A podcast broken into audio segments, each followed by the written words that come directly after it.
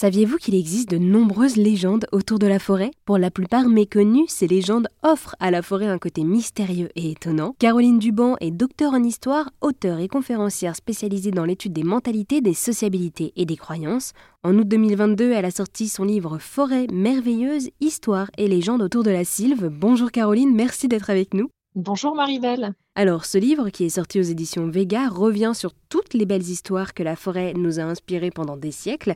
Mais alors, comment est-ce que vous, vous êtes venu à vous intéresser à ces superstitions sur la forêt? Alors, c'est tout simple, hein, étant donné que j'étudie les croyances et les superstitions dans le monde entier et à travers toutes les époques, un thème qui était très récurrent, c'était celui des êtres qui peuplent la forêt ou qui vivent à l'intérieur des arbres. Donc on est vraiment sur le monde de l'invisible et euh, à travers euh, différentes cultures, il y a effectivement des entités qui peuvent être rapprochées entre elles, qui se ressemblent, euh, bien qu'elles ne portent pas les mêmes noms et qu'elles n'aient pas tout à fait la même forme physique, en tout cas les descriptions visuelles que l'on peut avoir.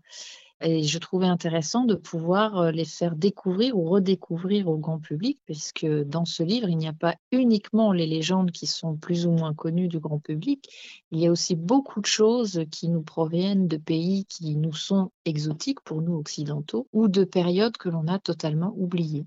Et alors, euh, avant d'aller plus loin dans l'interview, est-ce qu'il existe une différence entre sylve et forêt la sylve, c'est un synonyme pour euh, parler de, la forêt, en fait. C'est vraiment euh, tout ce qui est lié euh, au monde sylvestre. Hein. C'est exactement la même racine étymologique.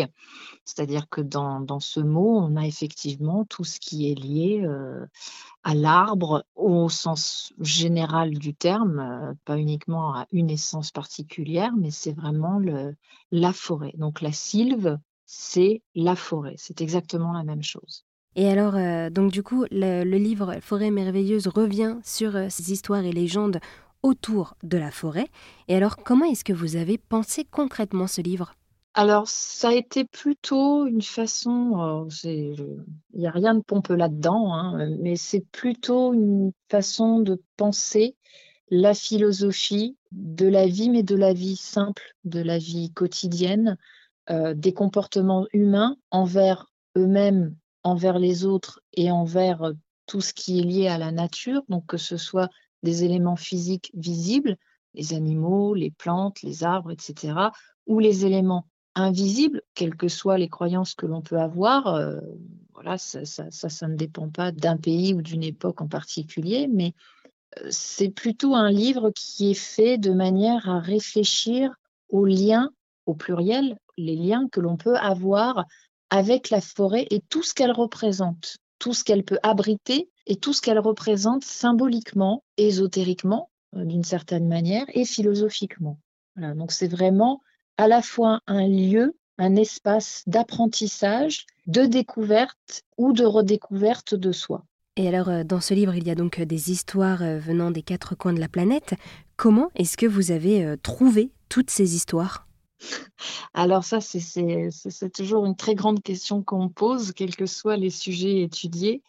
Vous savez, quand on fait des recherches, c'est un peu comme si vous étiez en face d'une immense commode ou, je ne sais pas, un meuble énorme rempli de plein de tiroirs. Sauf que quand vous tirez un tiroir, il y a un autre tiroir derrière. C'est un petit peu comme si on était dans le monde d'Alice au pays des merveilles. Vous voyez, vous avez des portes, puis des petites portes, puis de portes qui sont encore plus petites. Et on a l'impression que ça ne s'arrête jamais. Donc, quand on commence à tirer le fil d'une intrigue, d'une histoire ou d'une légende ou d'un fait réel qui a été transformé en légende, hein, parce qu'il n'y a pas de fumée sans feu. En général, les légendes sont basées sur des faits soit historiques qui ont été enjolivés, soit sur des codes moraux ou de comportement d'une société à un temps donné, eh bien, euh, en fait, vous rebondissez tout naturellement sur tout un tas de choses. C'est vraiment euh, une espèce de grande toile d'araignée dans laquelle euh, on peut aller, venir, revenir, voilà, prendre du recul, et c'est ce qui dessine un plan d'ensemble où on se rend compte qu'il y a beaucoup de connexions, plus ou moins directes, beaucoup d'influences, puisque bien évidemment, les populations au fil des siècles ont pu se déplacer ou envoyer des ambassadeurs ou voilà avec les, comptoirs commerciaux, la navigation. Il y a beaucoup, beaucoup d'inventions technologiques ou humaines qui ont été propices à ce genre d'influence.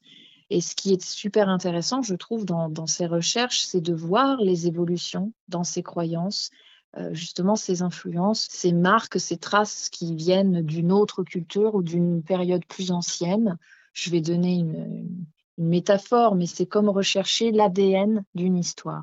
Et alors, du coup, dans toutes ces histoires qui se trouvent dans ce livre, quelle est l'histoire qui vous a le plus marqué? S'il faut en choisir une, Or, je dirais quand même que ce serait euh, le mythe de l'ayahuasca chez les Indiens Kashinawa. Il existe plusieurs légendes autour de cette, cette racine mère, de cette plante qui sert à entrer dans un état modifié de conscience quand elle est préparée d'une certaine manière et quand les personnes qui absorbent cette substance sont préparées aussi d'une certaine manière. Hein. Lorsque une personne est préparée, que ça fait partie de sa culture, qu'il y a un encadrement auprès de, d'enseignants euh, spirituels euh, voilà, qui, qui, qui, sont là, on va retrouver effectivement des visions similaires euh, d'une personne à l'autre, on va retrouver des ressentis, des sensations, même si chacun se raconte, a sa propre histoire à travers ce, breuvage.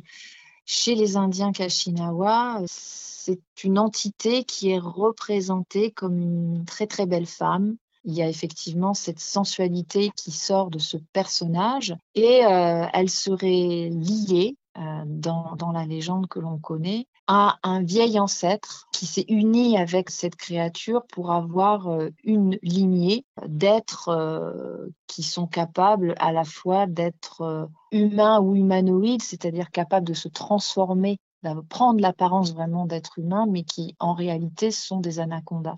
Et en fait, ce qui est intéressant dans cette légende, c'est qu'elle elle est très longue, donc ça sera très compliqué de vous la résumer. Mais en gros, on va retrouver dans les différentes étapes de ce très long conte les étapes de la transe sous ayahuasca.